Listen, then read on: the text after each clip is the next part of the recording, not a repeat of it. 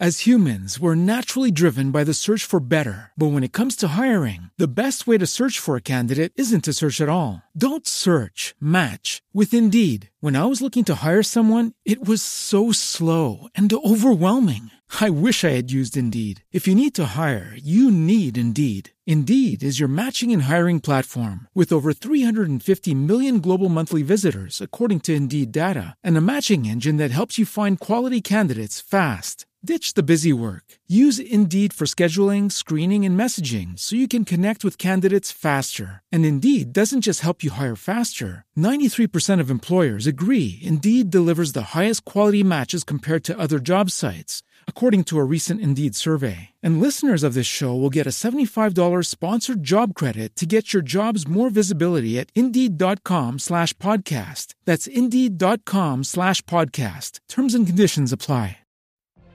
What if you could have a career where the opportunities are as vast as our nation, where it's not about mission statements, but a shared mission?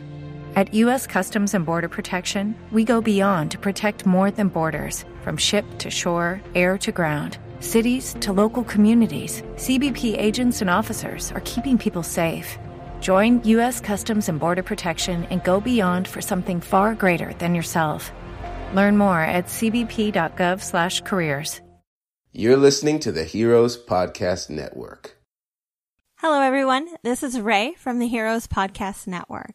Currently, you've probably heard me on a show called Screen Heroes, where we discuss movies and uh, TV shows about superhero, sci-fi, and a little bit of fantasy.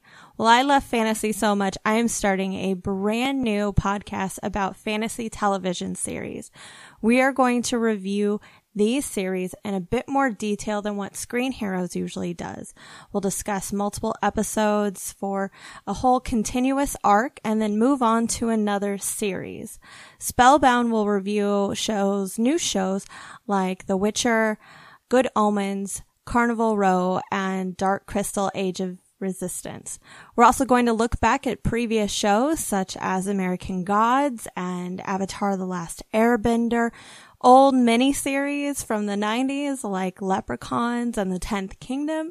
And we're going to do a movie here and there. Maybe even a little bit of fantasy upcoming news. Who knows? You'll be able to follow Spellbound at SpellboundCast on Twitter for the latest fantasy news about the show, about the upcoming shows that we'll be discussing. You can also listen to us Fridays coming in September.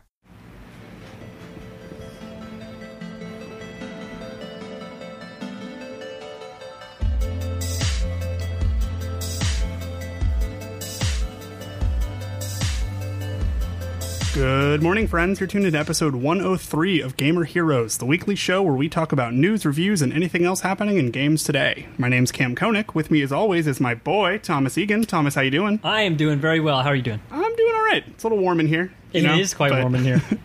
full transparency, I came over and Thomas is like, "Hey, what's up? My air conditioner's broke," and I'm like, "Oh, all right. Well, we're gonna make it work." But I've already So- caught you, so you can't leave. So That's right. So you gave me a Dr Pepper, so I'm legally obligated to stay here. It's true. So yeah, we got a kind of sort of a packed show today, so we'll just kind of get into it. Uh, Thomas, what have you been playing? Uh, let's see. So this this past week, I touched WoW Classic for a little bit.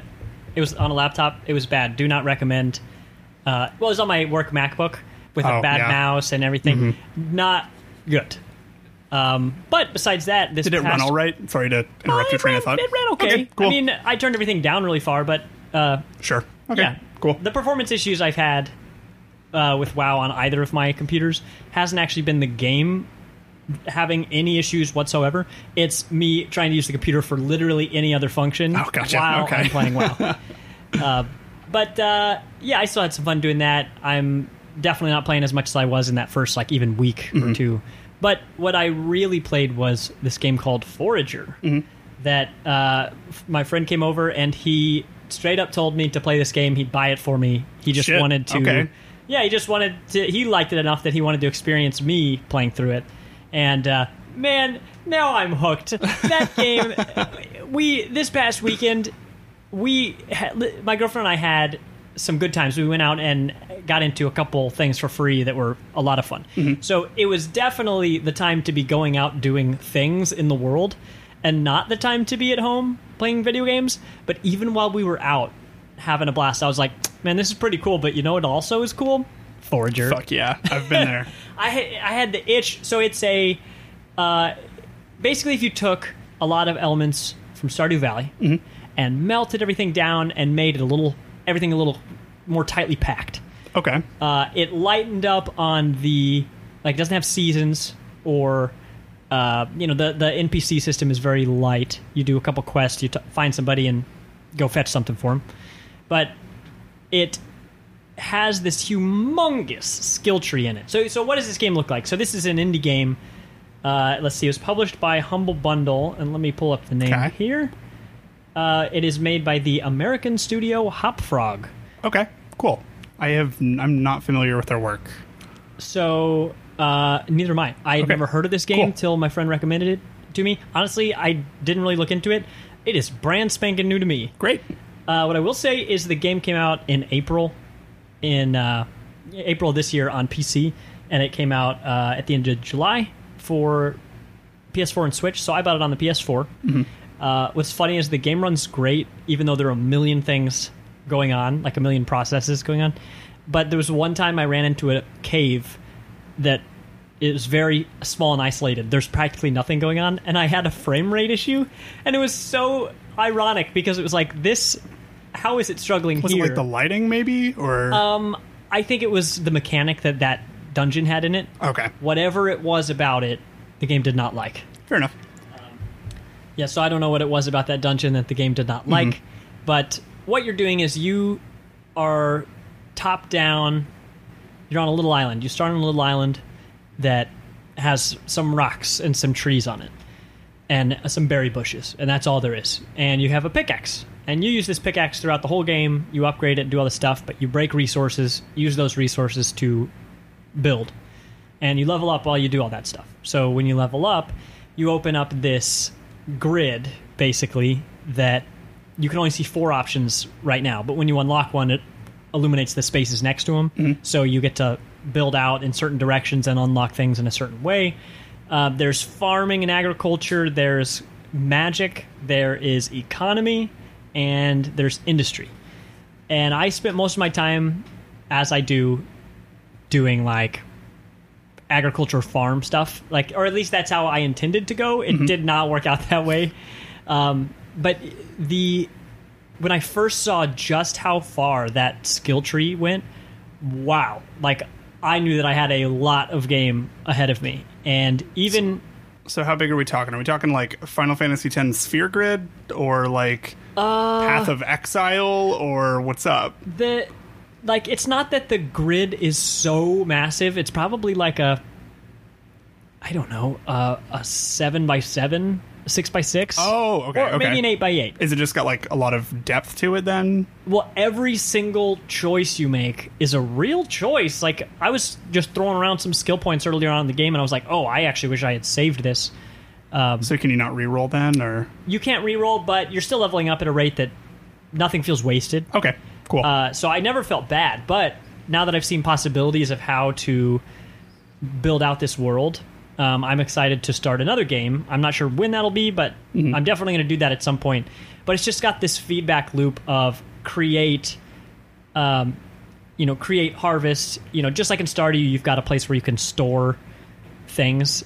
My friend described it as paying taxes, where you're like, all right, like glass is kind of hard to make. Make thirty of them and store them in here just for free, and uh, it gives you just goals to achieve, right? So you constantly have like, oh, I completed, I collected a bunch of this thing that was new to me. Uh, but you make money by building a market, which is just another one of your skill choices. It's like everything unlocks stuff. The game doesn't just give you anything; you intentionally unlock things to appear in your world. So what I would do, I unlocked too many things. I'm not specialized at all, and it actually makes the the game like too busy. There is Really? stuff everywhere, and so if I leave an area for a little bit, it is so full of stuff I can't even get through it. what what kind of stuff? Trees and flowers a lot. So you're like unlocking Or- things that like show up in the world that Yes. you can Okay, that's interesting. Yeah, so it's like you unlock uh, farming, and it now spawns beets out in the world. Like before, beets didn't appear. Now they just Huh. grow and appear. Uh, and a bunch of stuff you can spawn fairies like in Zelda that you can catch in a bottle and heal with. But I actually didn't pick that one, so the only place I find that is on a space that I unlock. So when you get money, you can buy land, and you buy another randomly rolled piece of the map, you know, a square-ish island, just like your starting one, and you slowly build out. Uh, and I don't think this is a spoiler, but when you build out in the certain directions, you've got biomes. So I won't tell you what those are, but they're cool.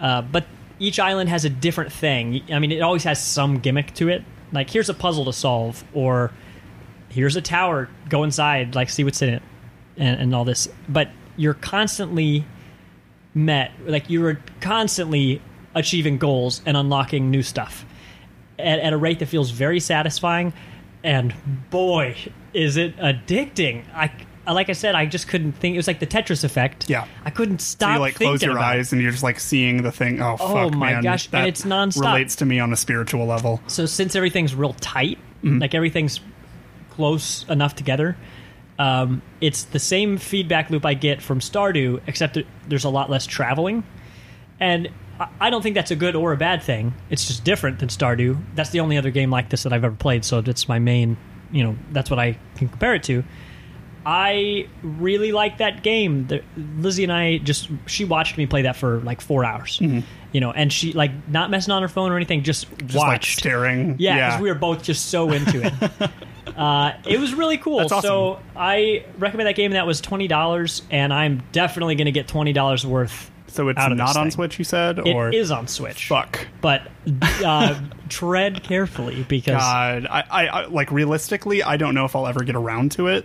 It Yeah. does sound like something I would enjoy, but like, man, I didn't even get past the first season in Stardew Valley, and you never. Oh, you don't buy this game. You'll Well, never. it's, it's not that I didn't like it. It's just that I picked it up, I started playing it, and just other shit came out. yeah. And I was just like, this has my attention way more, which seems to be the fucking problem for me this year. Because good lord, are there some video games? Yes. especially now. Jesus. Um, Uh, let me see. I, I'll wrap this up real quick because I want to hear what you've been playing.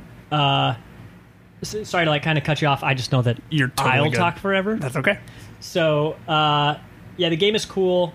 I'm really excited to keep progressing now because I put my first points into industry and I found that I can automate things. Fuck. Like the the options it gives you. There were several things where I was like, "Wait, you can do what?" like it hadn't occurred to me that the systems that are in there could be in the game. So, so I know like this is kind of a weird thing to say, but I feel like a lot of those games you don't have that sense of discovery as much lately just because you know wikis exist like Right. if i'm playing like stardew valley and i want to learn how to do something or there's this like sort of thing that i'm trying to accomplish or like honestly it's like hey i'm like trying to reform the community center and i just want to figure out the best way to get like these particular things to put them into the thing to make the thing happen you know Right. uh, like, just tell me like how to get the rare stuff. right and it sounds like it makes no sense but i feel like you get it if you've played that game but uh yeah it's it's kind of neat like so you just haven't looked anything up at all like you're just kind of discovering stuff as you No, go and it feels good to that's just cool discover and is it. anything like kind of hidden or like it doesn't tell you a whole lot or is it So, um, as you unlock more land, the game will add like enemies will start showing up. Uh, like one of the biomes actually has skeletons in it. Normally, Sick. I could I'd never seen a skeleton. fucking awesome and uh, like a couple things required bones to make but i only accidentally got bones very very very rarely so then when i way later unlocked this area that just had unlimited skeletons whenever i wanted i was like oh now i understand how this chain of progression like if i had already known how to build out my skill tree i could have uh, you know bought my land in a different order to get bones quicker or i could you know blah blah blah. Yeah. but uh, in the skill tree so it pretty much all comes down to that you can't see what's beyond like you can't see what's over in a certain direction on that skill tree unless you buy something next to it like so i didn't i had no idea what any of the industrial stuff was until way into the game because i just i liked picking flowers like straight up i liked chopping trees and Yeah. mining ore didn't even touch the industry stuff so then once i did i was like oh wow this opens up all these possibilities in conjunction with the skills I already have. And as you continue to get new skills, you start using your old skills in a different way. Um, so you, you, it never happens where you just don't need something anymore. Uh, well, if you're dumb like me and you just bought everything, like you just, I wanted everything to appear on uh, in the screen. Um, it makes it really busy. That's the only advice I would have given to myself when I started. And uh, I think I think my friend was trying to tell me that, and I explicitly told him to let me make my own mistakes. Clearly, So, you did. I clearly did, but I'm really enjoying it. Um, yeah, uh, I'll, I'll try to show you. I could probably show you 20 minutes of that game sometime, and y- you would understand. totally. What's that cool sounds about it? really, really great. Yeah. Well, uh, I guess to go sort of chronologically for me for what I've been playing. So I believe last week, I think we recorded last week. We did an episode last week. Yeah, so last week you were just like, "Hey, do you think you're going to get to the point in Fire Emblem by the end of this month?" And I'm like, "Yeah, I probably will." And I like kind of picked it back up. Uh, I hit it like yesterday or two days ago, and I'm back fucking 100 percent on board. And I did not think that I was going to be. So I'm not going to get into like specifics, and I don't want to spend too much time on it because I feel like I've kind of talked about it. Like a lot of my feelings towards that game have not really changed. There are some things in that game that I think are a drag. Like a lot of the day to day stuff is really cool for me for like the first, you know, 30 hours of the game. Oh, like that's I feel like I just got to like quote the halfway point and I'm on like hour 45. Man. And it's weird because I love just like big beefy JRPGs, but I don't really feel like a lot of the stuff happening in this is clicking with me enough to warrant me sticking around for like 90 fucking hours. I've heard Yeah, a lot of such a people big ask. It is, and I've heard a lot of people say that it goes for about 60, which is fine like basically at this point I don't really kind of give a shit about like the tactical combat, and I think that's entirely just a me preference thing. Um, it's never been my favorite thing in the world. Um, I've been using the auto battle thing a whole lot to just get through the side stuff because I just don't really care about it. What, what does the auto auto battle? So auto battle lets you just basically take an entire like your turn of it just automatically moves all of your units. And you can choose like charge, which basically just like sends them straight at the fucking enemy, just like no holds barred. Uh, there's focus, which like is what I've typically been using, where they just kind of sort of fall back into what their quote class roles are. So like your healer is going to stay back a little bit and just like heal people who take damage. Excuse me, your uh, tanky people are going to go rush up front your uh, your rangers are going to stay to like a medium range, just that kind of a typical thing. There's also fallback, I think, or hold. I I've only really ever used Hold charge or focus because I'm playing on kind of an easy difficulty to where there's not really many stakes, which is a bummer. Oh, that's right. You had mentioned that. Um, Yeah, casual. I, I've seen like a little bit more of a challenge from a couple of things. There have been times where I've just turned on the auto battle and the game's like, "No, fuck you." And I'm like, "Okay, sorry." Okay, okay. But you, as part of this game, get the ability to rewind time. I think like three times a battle, and there's like no limit.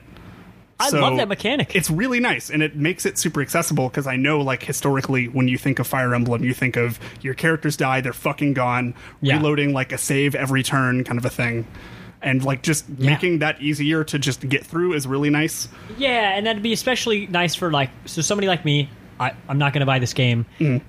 mostly because the just in general the genre is not of interest to me. But the time commitment is a big barrier, and knowing that the systems are more accessible for a guy like me who could easily bounce off after As humans, we're naturally driven by the search for better. But when it comes to hiring, the best way to search for a candidate isn't to search at all. Don't search, match with Indeed. When I was looking to hire someone, it was so slow and overwhelming. I wish I had used Indeed. If you need to hire, you need Indeed. Indeed is your matching and hiring platform with over 350 million global monthly visitors, according to Indeed data, and a matching engine that helps you find quality candidates fast. Ditch the busy work. Use Indeed for scheduling, screening, and messaging so you can connect with candidates faster. And Indeed doesn't just help you hire faster. 93% of employers agree Indeed delivers the highest quality matches compared to other job sites, according to a recent Indeed survey. And listeners of this show will get a $75 sponsored job credit to get your jobs more visibility at Indeed.com slash podcast. That's Indeed.com slash podcast. Terms and conditions apply.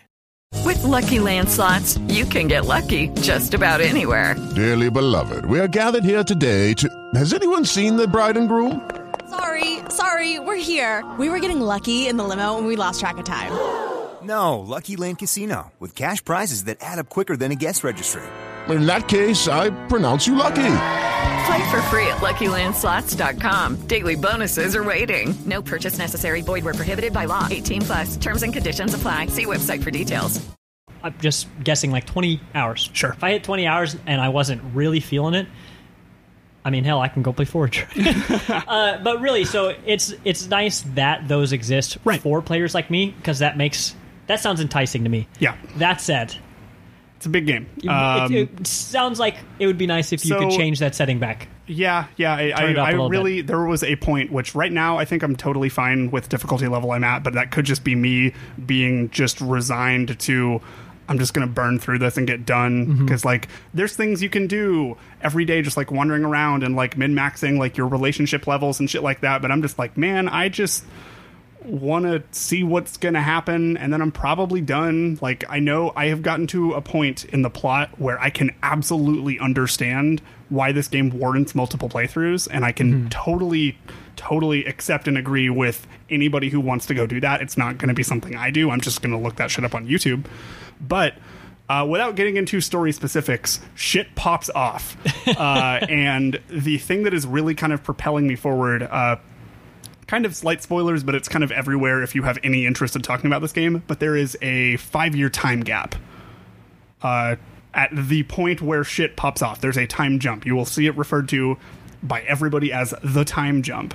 And like the characters that you've gotten to know change over time and like changed in that time and you like meet up with them again or whatever and you get to see how they as a character have not only changed and grown both like in their abilities and like in terms of their personality and like your relationship level with them but also how they are reacting to all of the crazy shit going on in the world. And that's really what's kind of driving me forward here is wanting to see how all of this is going to play out with the fucking 50 plus characters in this game and just like wondering okay what is going to happen Yeah, that's a lot of variability. it is. It is. And yeah, and I I know that there are multiple endings to this game, and I think they are dependent on like which house that you pick in the very start of the game, where it gives you like almost no information.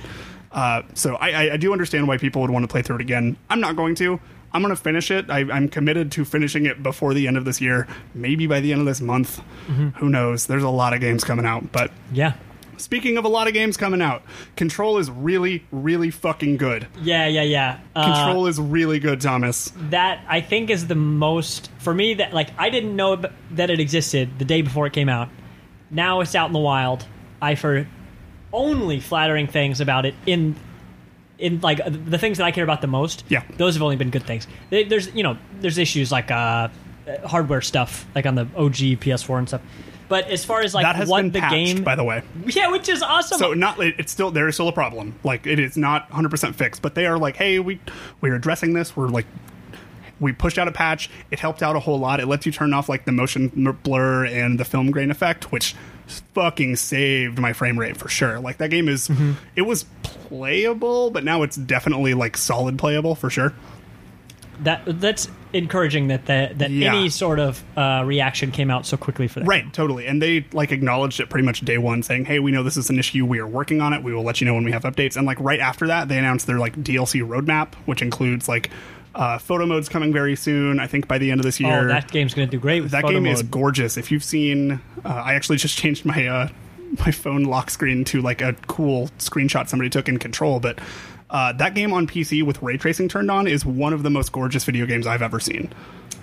It is really, really good. yeah, I've good. seen some good, like, not I, the, the fact that that doesn't have a photo mode and the stuff I've seen looks that good. Yeah. Oh man, I cannot cool. wait for that photo mode, and I do not give a fuck about photo mode. That game Yeah. is like so visually striking, and it has like a cool style that I'm really into it. Uh, yeah, man. There was just a point of me just kind of playing through it and going through it this past week where it like was like I'm really really enjoying Control. To this may be my favorite game this year. Yeah, it's Uh, my it most is- anticipated. Uh, right, and I don't. I I'm. I still haven't like put together my list because I like try to put out one of these lists every year, and I haven't decided whether or not Devil May Cry 5 or this is going to take the top spot, but they are definitely like the two front runners for me right now. Sure, there's like still like fucking three months of games to go, but yeah, like uh, the the combat in it, it it you progress it this way where you're like constantly finding like these new powers and abilities, but like kind of after you've already become very comfortable with what you have, and they add like neat, cool layers like. I don't want to spoil what a bunch of the powers are, so I'm going to go to I'm going to go through like the main two that have been shown in a lot of the trailers, which are the one where you can just pick it up and just throw it, which is like the main thing that they showed off. Which still looks cool. It oh, it feels so good, and Yeah. the sound it makes. Oh my god! Um, but you also have you also eventually get to a point where you can just fucking fly. You just get a levitation ability, and there was this point where I was going through this area to do this side quest because there's a ton of side quests and they all like give you a bunch of really cool information and like do a little bit more of that like deeper world building that I am mm-hmm. just really craving out of this game. It is Yeah. like the story's okay and it's neat and it's told well, the acting's pretty all right.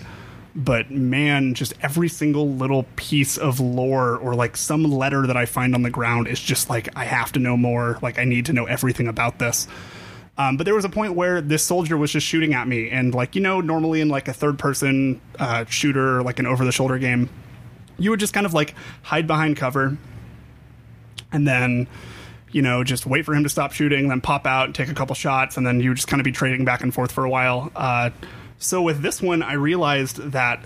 So if you hold down, I'm playing on PS4. So if you hold down R1, that is what actually gets you to like pull an object. And if you have the energy to do it, if you hold down R1, something will always pop up in your hand, which I think is a really cool effect. Yeah, And that's yeah. The even fact if that it's it never just like ripping concrete off the wall. Yeah. which is so cool. Um, and once you like upgrade it enough, it sometimes it is just the enemies themselves, which is cool. And it'll like straight up just kill them if they're low on life. So you're just like throwing like the dead bodies of the enemy at the enemy themselves. That's great. Um, you can throw like rockets back at people. Like if they shoot like grenades, you can just throw those right back. It's really great Dope. but like I just had this levitation ability and hopped over, like just started sprinting at the dude while he was shooting at me, which is a bad idea. Don't ever do that. Uh, changed my weapon to the little shotgun that you have because it changes forms. There's different ways you can unlock it and stuff. Uh, just hopped over it, shot him in the face with the shotgun, and then just like grabbed his body and just threw it at another dude immediately. And I just like paused the game. I'm like, this is fucking Man. awesome. Holy shit. oh man, it's so good. Uh, Oh, that's great. so if you like hold down R1, it like pulls it towards you. So it's not like an immediate, it just appears in your hand. Mm-hmm. And the game lets you play with that a little bit. So if it's like, say, this is not going to come across well on audio, but I'm trying to explain it to you. So you are like right there where you are across this table from me. And then say there is an object back in the corner and you are like like in the corner like right behind you but i can see i have like line of sight on that object so what i can do is i can hold down r1 to like start picking up that object but if i'm targeting you locked on whenever it does that it just like throws it at the target from whatever like position it's at Oh. so you can totally just like grab something from behind cover and slam that person into the cover oh, that's cool. it's real good uh, and it just straight up tells you that it's like you should you should do this oh, that's that's fun. yeah, man, this game's real good. Uh, there was a bit that I was going through, and I'm going to try to wrap it up because we got a couple more things to go through. Uh, there was a bit that I was going through where this Bureau of Control has like tried to get more information from the public about like you know weird shit going on in the world, and they get into about how you know those like weird uh, late night radio shows where people like call in talking about how they got UFOs. Well, it's like that was started by this to like get the public to be sort of skeptical, but Oh, like yeah. call in and give them information. Uh, they have this area where you just like look through a bunch of letters that people sent in, and they range from like, okay, this person is just clearly bullshitting to like this is fucking terrifying. But it's like it just those little touches add so much to this game. I really like this game a whole lot, Thomas. I could keep talking about it for like an hour. I am I am interested in hearing everything. Great. Uh, I, I will say, I, I told you I listened to a podcast called The Magnus Archives. yes. I recommend anybody who likes spooky stuff to check out that uh, that podcast. It is exactly how Control is being described to me. An institute, so it has like the Magnus Institute, and you have the narrator who is an employee at the Magnus Institute, and he's reading the stories you hear. So it's all like an anthology, right? None of the stories are related until you realize that these stories are real and they are related. Like they all exist in this same world. So similar to the this feedback I've heard from people playing Control, like f- finding those letters and and just seeing all of this side lore. Yeah. Uh, is this idea of like, yeah, what if all of this was real and it existed in the same world, but it was all hidden behind this totally. That's, like that's agency. exactly what this is. Yeah. And Um, that is so cool to me. That is just one of the coolest things. So one thing I also think is really cool is in their DLC roadmap. Like this is a Remedy Entertainment game. Mm-hmm. The the last bit of DLC on their roadmap, straight up Alan Wake crossover. They're just like these are in the same universe, motherfuckers. And Yeah. I'm like, yes, That's all right. so cool. I've never played Alan Wake, and I desperately want to now. Like Me too. I mm, fuck. Everything about this world is so damn cool, and Yeah. I cannot get enough of it. And like I've seen a lot of people being like, "Hey, I don't want to finish this game because it's over," and I'm kind of with them Mm-hmm. but I'm gonna. I oh man, this game's good. Um, I'm excited just talking about this. I I will show it to you at some point I will. very soon. I think you and will well, love I'm, it. I'm going to buy it. It's just a matter of when. yeah, and then and uh, I guess complaint about it since I just spent like you know 20 minutes ranting about it. Uh, my com- I guess a complaint with it is like the beginning feels a little oddly paced in terms of like gameplay. Story wise, it's like beat for beat, like shit pops off the moment you get there. But uh, yeah, like the combat is not fun until you get that like first ability where you can throw shit. Like you get the gun and everything, which is cool. But the shooting is not great.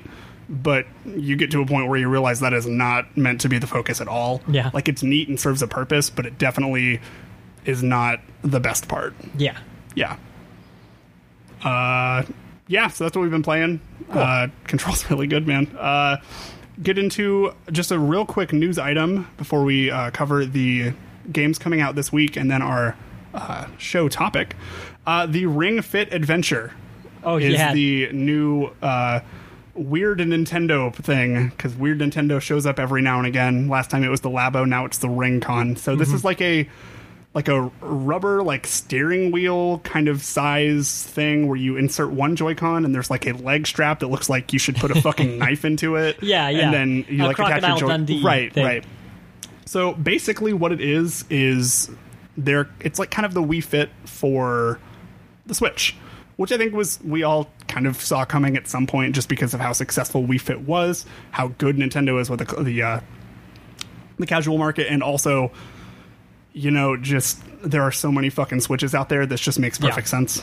Um, Dude, it seems like. Um, sorry to interject here. Somebody was saying, I, I can't remember, but it, it was about how this this Switch, the, like the Switch, with the way that they've made uh, like all the announcements on Ultimate characters, like this is the Smash Bros. It seems like this is the last one. Like this is the one to end all Smash Bros. And like I think I agree with that. That I don't know if there would ever be a Smash after this. It seems like they want this to be the one. yeah, And, and, that makes man, me think of like in the picture of what the Nintendo Switch is that this even if it gets like a Switch 1.0 or you know a 1.5 or a 2.0 or a 2.5 I think we're going to have the core Switch hardware in in houses for a long Oh, I completely agree. A long long especially time. since like if you're con- like generations mean nothing anymore especially Yeah. since like the wii u just kind of died and then they dropped yeah, the switch and the Switch is that. on its own train track right now. totally So uh, so the uh, ring fit adventure is the game that's coming with the ring con controller uh, man i didn't expect it to look as good as it does Yeah. uh, so it's a fucking full-on like turn-based rpg like i'm not even fucking with you Is that Uh, really? no totally like you basically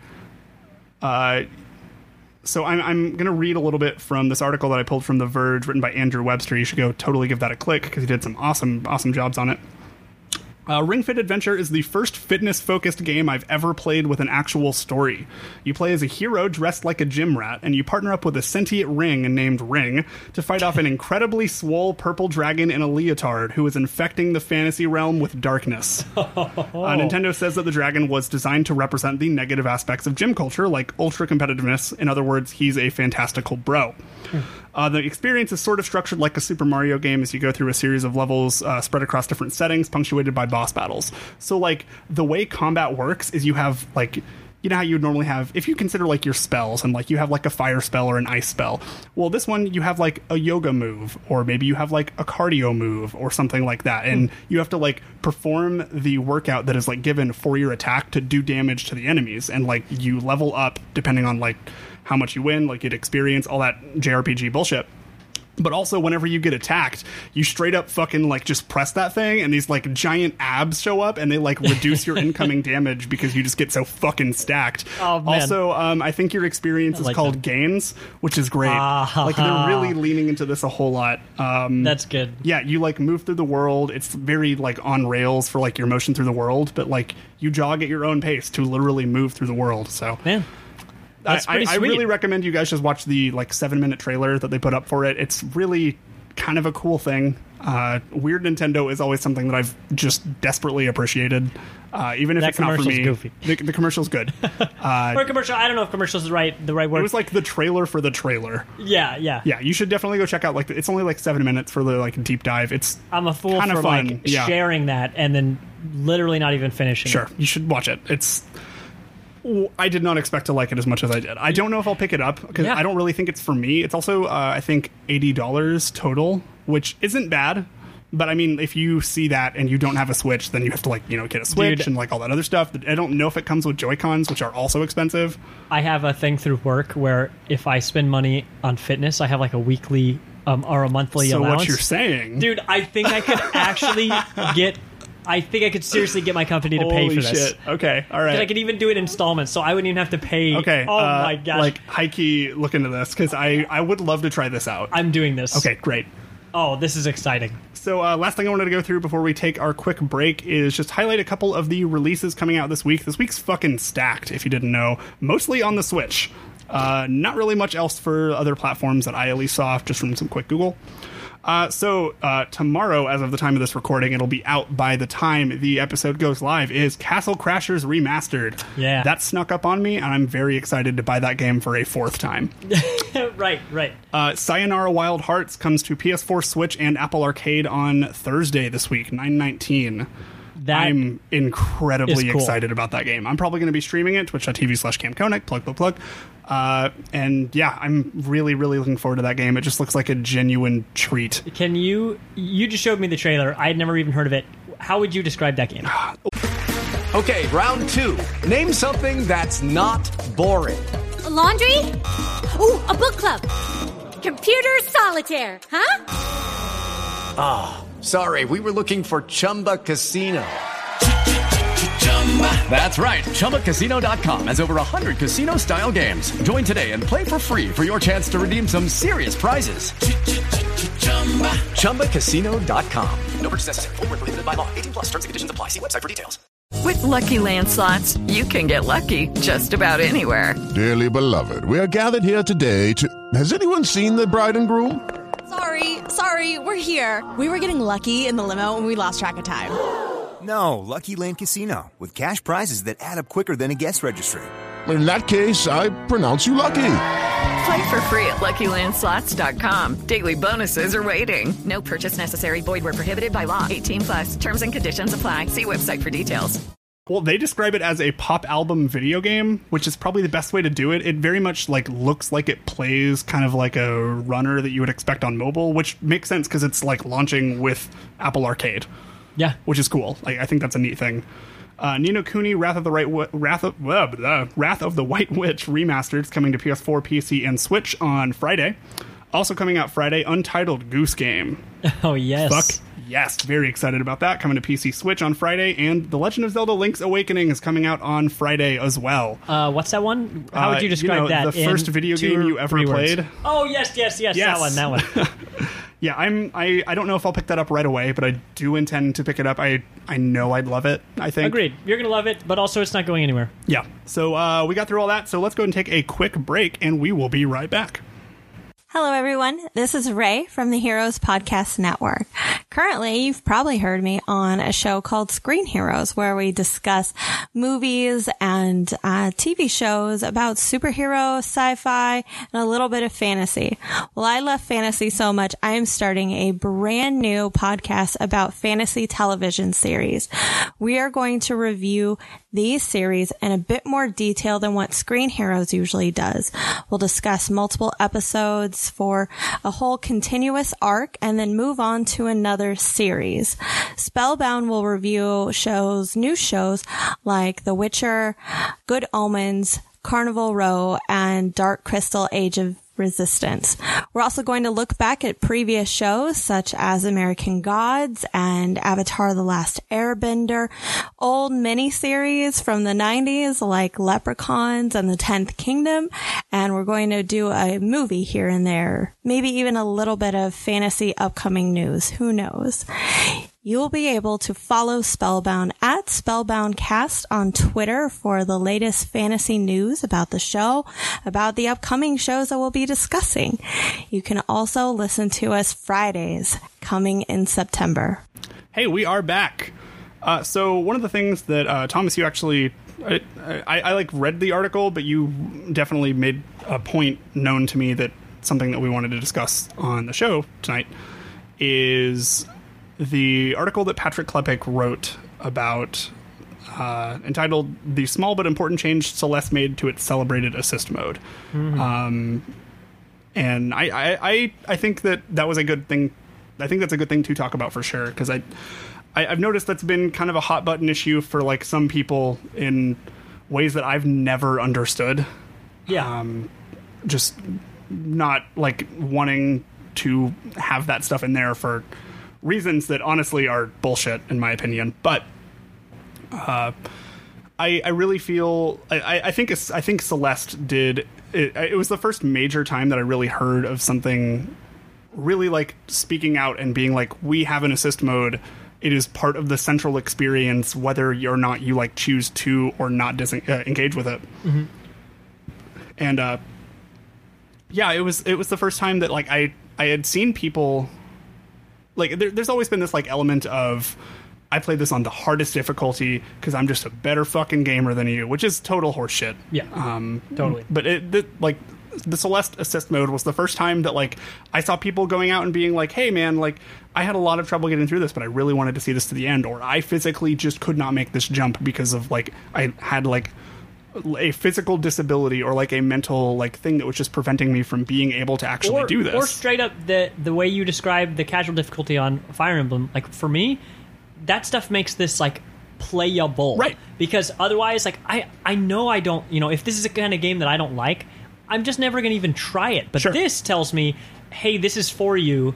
You have options to make this enjoyable, even Right. if you're very hesitant. right You and uh so even if you didn't use it, the fact that it's there is great. Right, right, absolutely. Um, and it was like I, I saw people going online saying like, "Yeah, I had to use assist mode," and I didn't really see people giving them shit for it. Like I saw people being just like, "Hey, man, I'm like really happy that you finished this because like Celeste is a very, it's a really special game." Um, yeah. Not to get like too much into it and like all the shit that happens in it, but like Uh, it's a it's a really really well done just discussion about mental illness and like how you kind of overcome or deal with that in a really like kind of grounded way that I really appreciated. And I, I do think that having that uh, having that game be as accessible in terms of difficulty um, to as many people as possible, I think is super super important.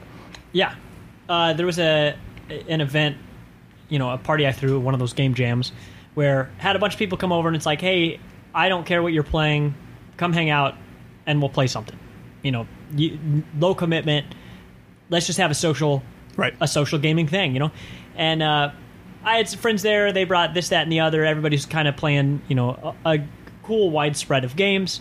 Um, some single player, some online multiplayer, some blah blah blah.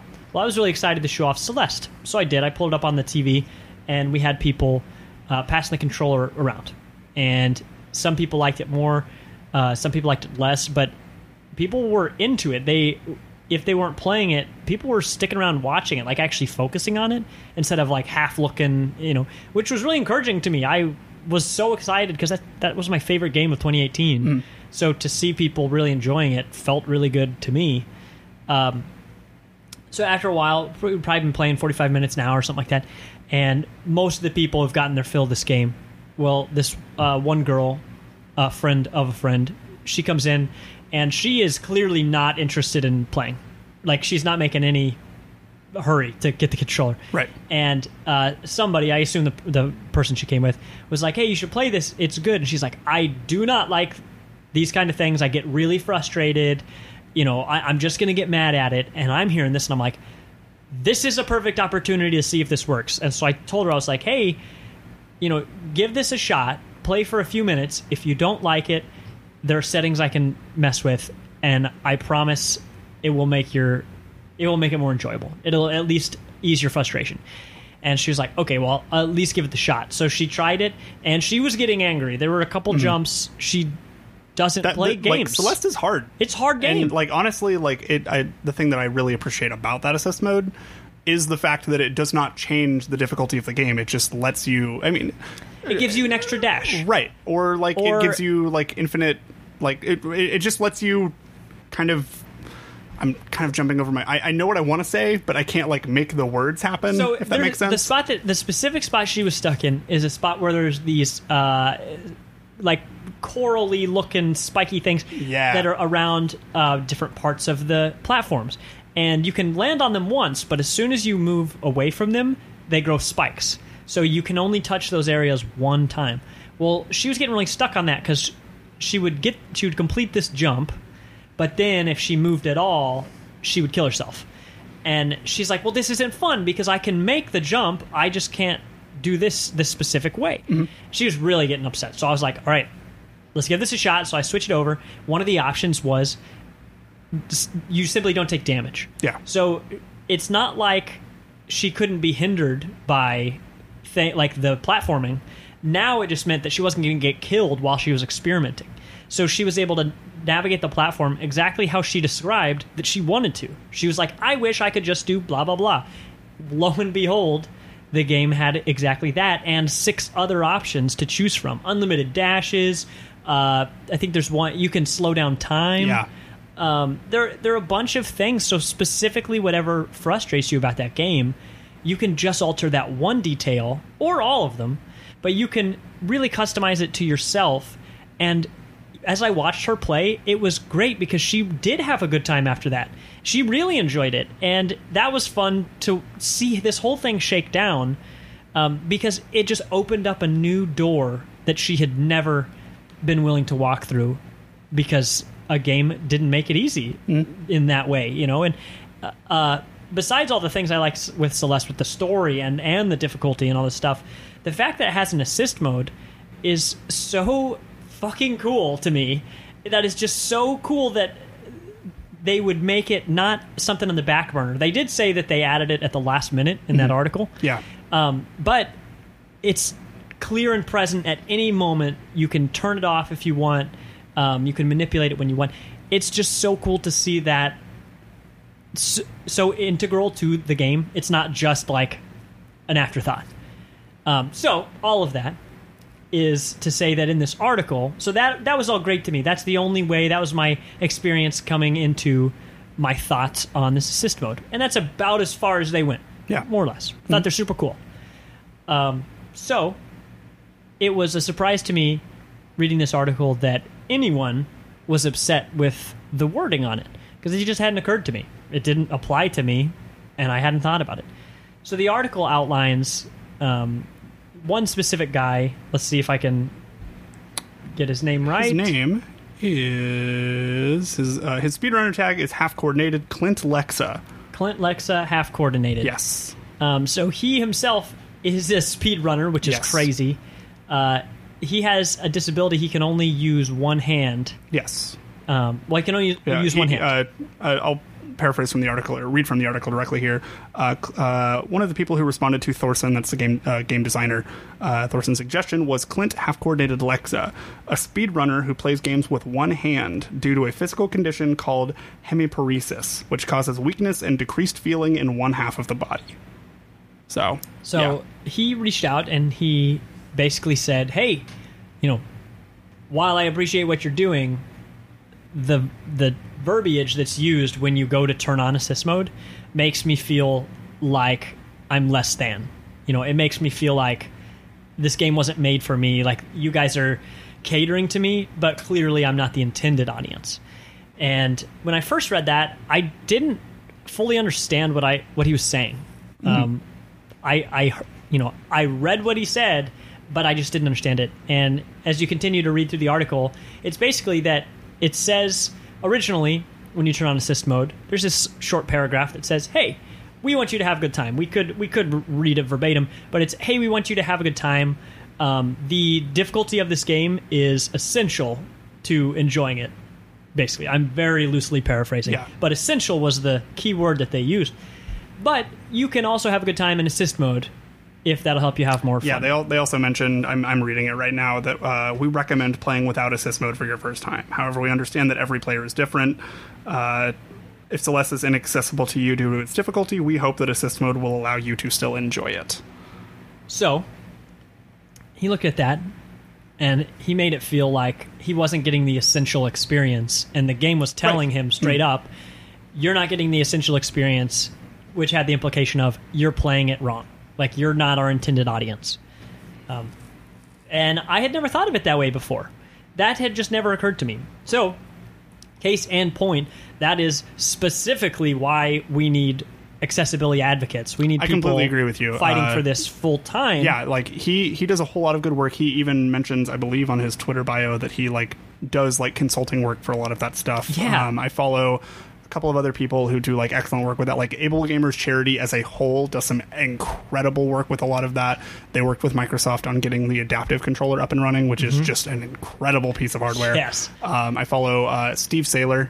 Shout out. Uh, he is uh, he has like uh, vision issues, and he is a very big proponent of like making sure that like subtitles are big and like just encouraging people to like make sure that games are you know like accessible for those who are visu- uh, visually impaired. And like he's very vocal about a lot of that stuff on twitter. And the thing that i always really appreciate about uh, a lot of people who are advocates for stuff like this is they are not mean to people. Like they understand like why they made the decision they did. But uh, and i think celeste is a very good example. If you make your game more accessible that's that's more people who can potentially play your game. Like if you have somebody who uh, like using uh, like Steve's example, he tweeted about Fire Emblem earlier on in the year whenever it came out, and he was just kind of bummed because he wasn't able to play it because man, the text in that game is really fucking small. Yeah. like there's a I had to like hold it hold my handheld Switch up to my face to like get some of the. It's really way too small, and Uh, like back when I played Skyrim, I, I went to my parents' place, which was an old ass TV. Yeah, and the TV was big. Yeah, but there's no HD feature. Right, completely unreadable. Yep. Back then,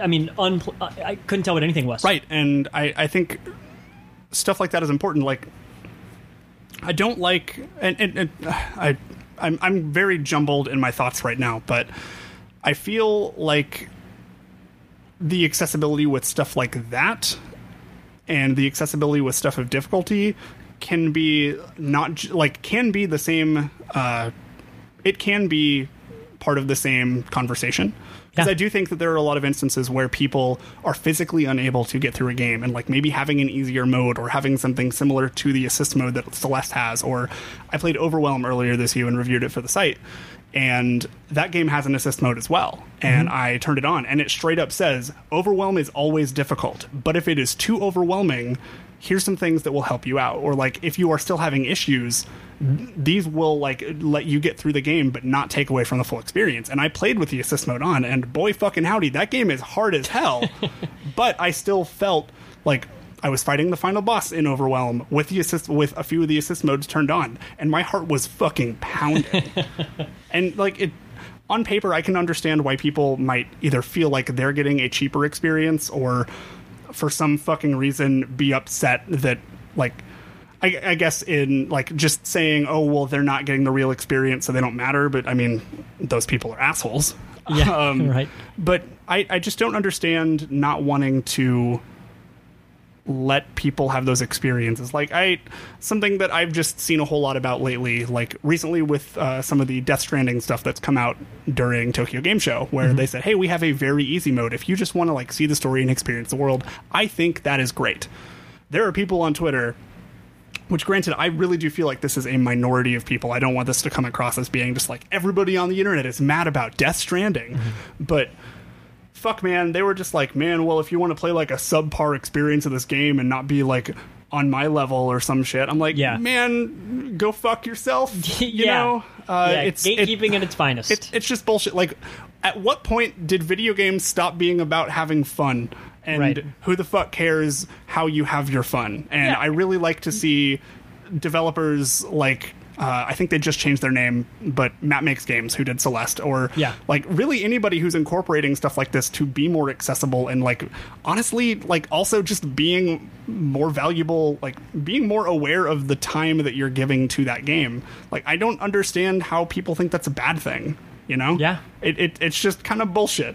It is kind of bullshit. It, it is bullshit. It's not kind of bullshit. So the quote that uh, Sorry see. about that. Uh, just like ten minute rant. I just Hey man. I'm fine. I'm glad that you're giving the rants now. Like I- Great. I, I'm hogging all the rants Man, all the I just, time. I, it, it really fucking bums me out and makes me upset whenever there are people who are just getting so angry at how other people choose to do things that literally have no impact on them. Like, I just don't understand why you would be upset at that. Like, Yeah. it, it, it, it has to come from some sort of like fundamental level of like you just don't want them to be having fun, which is just the worst thing. You Right. know? I I'm not even gonna sit here and pretend like I know or I, I can even understand that, but fucking come on, you know? It's bullshit. Fuck. It is bullshit. Uh, so half coordinated. The quote I pulled from the article, the Vice article that I really liked, is accessibility is about presenting additional options to remove barriers of access and empower disabled people to actually get the intended experience. It isn't about taking that experience away. Right. So uh, I'm cutting out here. What I want to make clear is that. What's his name again? Half coordinated. Oh my gosh, this is so bad. It's okay, it's okay. Half coordinated. Ugh. Um, half coordinated likes the accessibility options. It's not about the accessibility of the game. It's about how it's presented by the developer. So I want to make that totally clear because he's totally great with all the Yeah. options, but it's about the way that it's presented. So you know, it's about empowering people, not taking away an experience. A wheelchair ramp doesn't ruin stairs. Braille doesn't ruin a book, and assist mode doesn't ruin a game. And that's absolutely right. 100%. And yeah. to think that a, an assist mode would ruin a game is straight up gatekeeping in Totally. like just the idea that look how much this improves someone else's experience and doesn't detract from yours. Like I, you, I could have gone through all of Celeste without touching an assist mode. You know, uh, when when you play Fire Emblem on casual mode, that doesn't for some reason affect Jimmy's playthrough of, Right, of who's- Fire Emblem. He's on Why playthrough two, probably hardcore classic, but I mean, he loves that shit, and that's awesome, and I'm happy that he has right that. and It they're totally me, you know? isolated experiences they like there's no way that you would be negatively affected Right. by having options presented to someone else the only way that i could possibly see someone being upset is they want this to be a notch in their belt they want to basically get an achievement for beating the Sure. game and the harder the game is the more that achievement whether it's a literal figurative thing uh, the, the more that achievement means something but you can play it on hard mode. Like you can play it this way. You can make it harder. You know, turn it up for you. Mm-hmm. That does not mean that everyone should have to be bumped up a notch. right like difficulty is not well difficulty is subjective like Mm-hmm. full stop you know like uh as as as they mentioned as he mentioned earlier in like both that article and from the quote that half coordinated gave about you know like assist mode does not ruin games. Like people who still need that that game is still hard. Like it is not just kind of a cakewalk. Like and who know like what could be easy for you is definitely not easy for somebody else. Like half coordinated for instance. Like he speedruns games with one arm. Like what Yeah. like, which is wild. And like i've watched a bunch of his speedruns at like games done quick and they're fucking incredible. The dude is wonderful. But mhm. like it, it is it is just so fascinating because like things that we might like take for granted or things Yeah. that we just like are so used to doing and it's just like part of our thing as just people who are not impacted by what they're trying to do at all. He's still finding his enjoyment out of that game, and like things that may be super easy for us could be hard for other people for a multitude of reasons. Dude, I think about that a lot. I play uh, more games, pretty much just Apex, right? Uh, Apex Legends, but I very regularly now play with what I call claw fingers on Mhm. my right hand. I have normal, you know, thumb, thumb and pointer finger only, more or less, on my left side, and on my right side, I use four fingers. I use my uh, one finger each for the two triggers. I use my thumb for the control stick, and then I actually use my pointer finger for like the at least for reload Mhm. and switch weapons.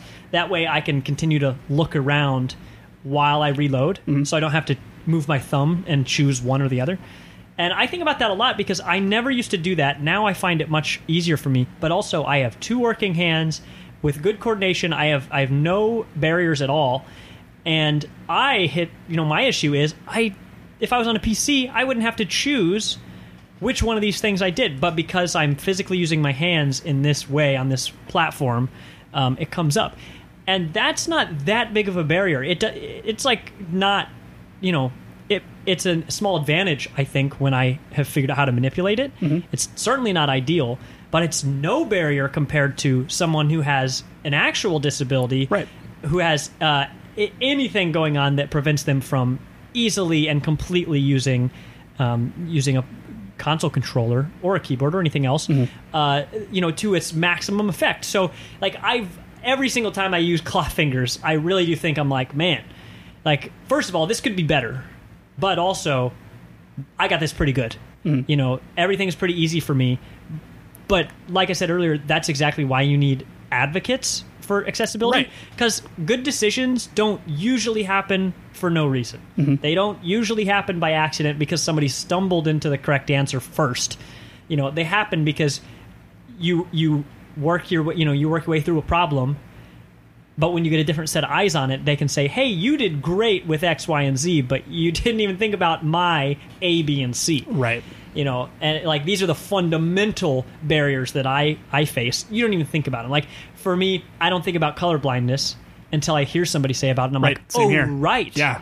that's a huge part of your life." You know, and that's like that's a vision thing. You know, if somebody literally cannot use one of their whole hands, boy, if color blindness was off my radar, you know, um, it, it just goes to show how many kinds of gamers there are, the different needs that gamers have, but also the different opportunities that developers have, not only to create something that is accessible to those people, but look at this conversation between Matt Thorson and Half Coordinated. It- it's honestly incredible, Dude, Yeah. both sides are incredible. They're both completely constructive. Uh, like, first of all, the fact that there's an accessibility advocate in the first place is awesome. The fact that he is so articulate and willing to talk things out in a way that is constructive and not defensive is top tier. Agreed. Yeah. That's just the good stuff. And for Matt Thorson, of course, Celeste is made by a small team. And for Matt Thorson to be um, very receptive to this, open to it, and willing to go back and into the game when they had this update in the works and change it. You know, every both sides were listening. Both sides were able to communicate on Twitter. This wasn't even a private conversation. Um, Which let's be real, Twitter is just kind of a hell site. Dude, like, fuck man, man, it's just a, it's really it's really always great when I'm like, all right, cool, something good came from Twitter. Man, cool. yeah, right. when you actually see not only it's one thing to see something wholesome because those are good, Mm-hmm. but to see real, like in real time, right in front of you, con- creation.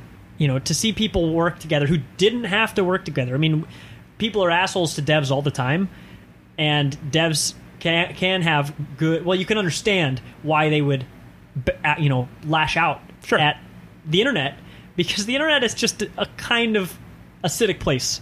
You know, uh, not always, but it can be. You're really opening yourself up, so it can be easy as the developer to be nervous to reach out at all.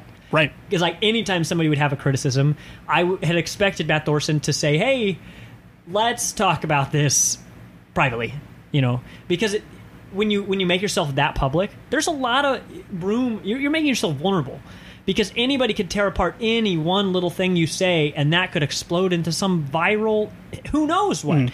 So developers have good reason to be nervous about that stuff. So to see two people come together in a constructive, um, supportive way is great. Like Totally. every part about this completely agree with is t- it is so inspiring to me. honestly I yeah love it. it's it's uh, you always like people get in this kind of mindset which i think is wrong 99% of the time about how like developers are just kind of lazy and like they don't really care and they just like they're going after a quick buck which i mean a if they wanted to make money they would not be in game development but Yeah, right, right. uh, like for the most part like they care about what they're working on.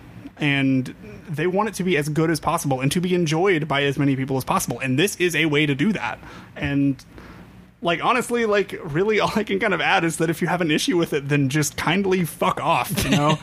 Uh, there's it, it, video games are not for just like a small select few people because there are more than a small select few groups of people in the world and mm-hmm. video games are made by all sorts of different types of people. And i think that's awesome. And the way that this medium kind of grows and changes and gets better and we get better stories and better experiences and better perspectives is from people who are not for lack of like honestly straight white dudes that Yeah. are angry on the internet like right. providing their perspective giving their art out there. Granted you and i are both straight white dudes. Yeah, yeah. as But- it turns out, you you, you kind of get what I'm saying. Like I having those perspectives is super important, and having that diversity isn't is super important. And yeah. fuck And- man, I yeah, yeah. So, well, the you know part of like why I love this stuff and and why I'm I'm glad you offered to put like a hero of the week each week. Like Yes. that is consistent and encouraging. I like that because it's so easy to see the the bad loud parts of the internet. I just want to see more good loud Right. stuff. And if they're not loud, I want to be loud about it. You know, totally. like, yeah, so- that's that's what we're trying to do here with this. well, Like, yeah, because I mean, Patrick Klepek write that wrote that article. I think he does a good job of spotlighting stuff Right. and being loud about it, and he picks a lot of topics that are pretty nuanced. That he, he picks some very niche topics to write about. Like he does a lot of Mario Maker coverage, which Mm-hmm. isn't the biggest game in the world. It's big, but a lot of the stuff he gets into was like an article that I read recently of his. Like of it was like right before Mario Maker Two came out. Was about one that had been played like millions of times that nobody had beaten yet, and it was just fascinating. And I just watched Twitch streams of people playing it, and it was cool. Yeah, the, But- the dude, the one dude, I know exactly the article you're Yeah. talking about because that guy had been playing forever. Yeah, it, it was cool. Yeah, and it, it's like a whole slice of life that um, that nobody knows about, but that's also like you know bringing it back. Right. to the topic. Right. uh, that slice of life stuff is what we should care about because um, if we have the opportunity to do good and we don't, that was a choice we made. Mm-hmm. You know, if you're ignorant to something, that's excusable to a certain degree. But if you're in a position where someone is educating you in a constructive way, like not just screaming at you, Sure. you know, eh, but um, if you have the opportunity to learn something, then just listen. Right. And you know, we could all, everybody could do that more. Um, but when people got skin in the game and, and people working on passion product projects or whatever, uh, it, it's just important to think about those slice of life things, and that's why I think there's value in like the way Vice, Patrick, uh, how they write, because it's one of the only places in the games industry that sheds a light, like uh, sheds a light on those niche areas in a professional way. Because there are plenty of people like you and I who'd be like, "Let's read some crazy news, wacky morning zoo," and that's there's totally entertainment value to that stuff. But to have the real professional look at that those things is very nice. I think it's totally necessary, and I wish we had more of it. Yeah. Um, Patrick wrote the article. Matt Thorson was a great, like, in a position of power, or you know, he had an opportunity. They had an opportunity to listen, and they did. And That's great. Uh, half, Half coordinated. Half coordinated. You got it. Gosh, I've You already said it. it. Okay, okay. Half coordinated. Um, he stuck to his gu- guns and made moves, like made it happen. You know, so everybody in this case, I think, is commendable. Like these are the good things we want to see more of. Completely agree. Um, you know, if, if you like that stuff, go support those people. Go Right. follow them. I- I think that, it's like- just so easy to pay attention to the bad loud or Totally. the loud bad. Totally. Um, so go support the loud good. I, I, I completely agree with you, and I think that I, if uh, another thing that I feel like if you're listening to this and something that I want your kind of one of your takeaways from this kind of conversation we've just had is is if there are people that are from a like different background as you, like maybe they are like a person with disabilities, or maybe they're like part of another race, different culture, something like that, then if they're like upset about something and like voicing something about that, before just like having your gut instinct being well they don't matter or like this is bullshit because they're just like a small group of people that don't care. Like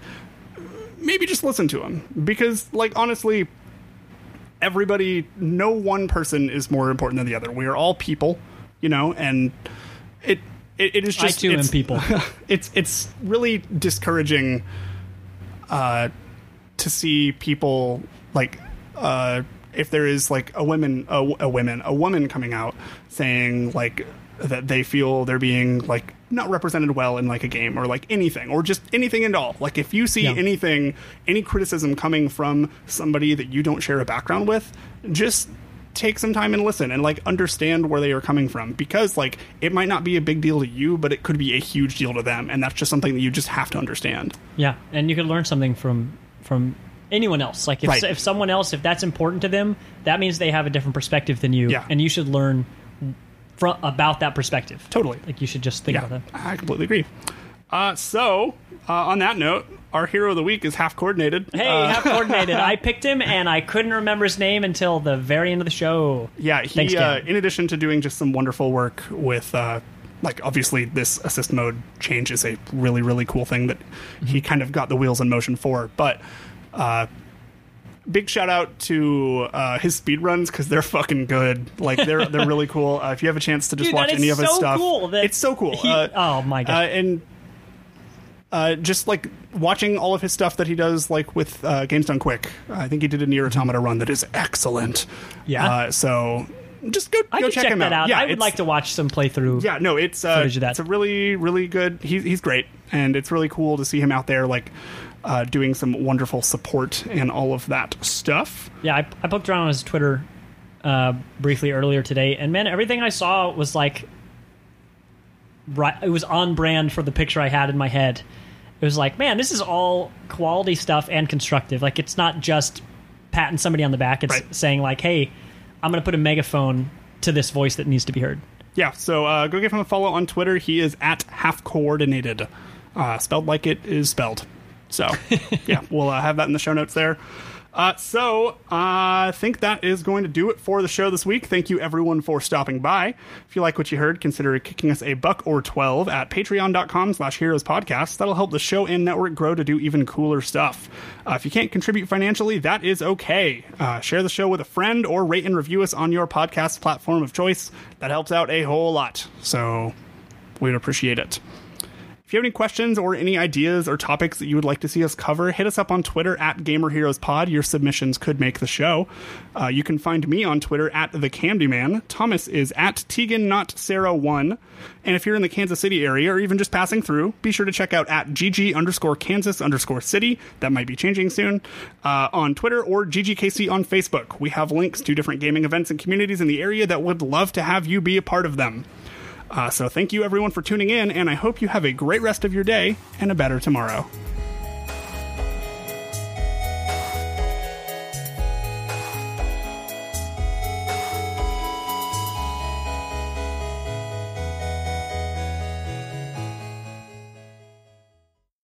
With the Lucky Land slots, you can get lucky just about anywhere.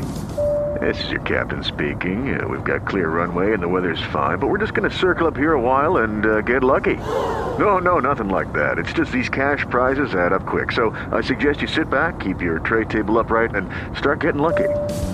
Play for free at LuckyLandSlots.com. Are you feeling lucky? No purchase necessary. Void where prohibited by law. 18 plus terms and conditions apply. See website for details.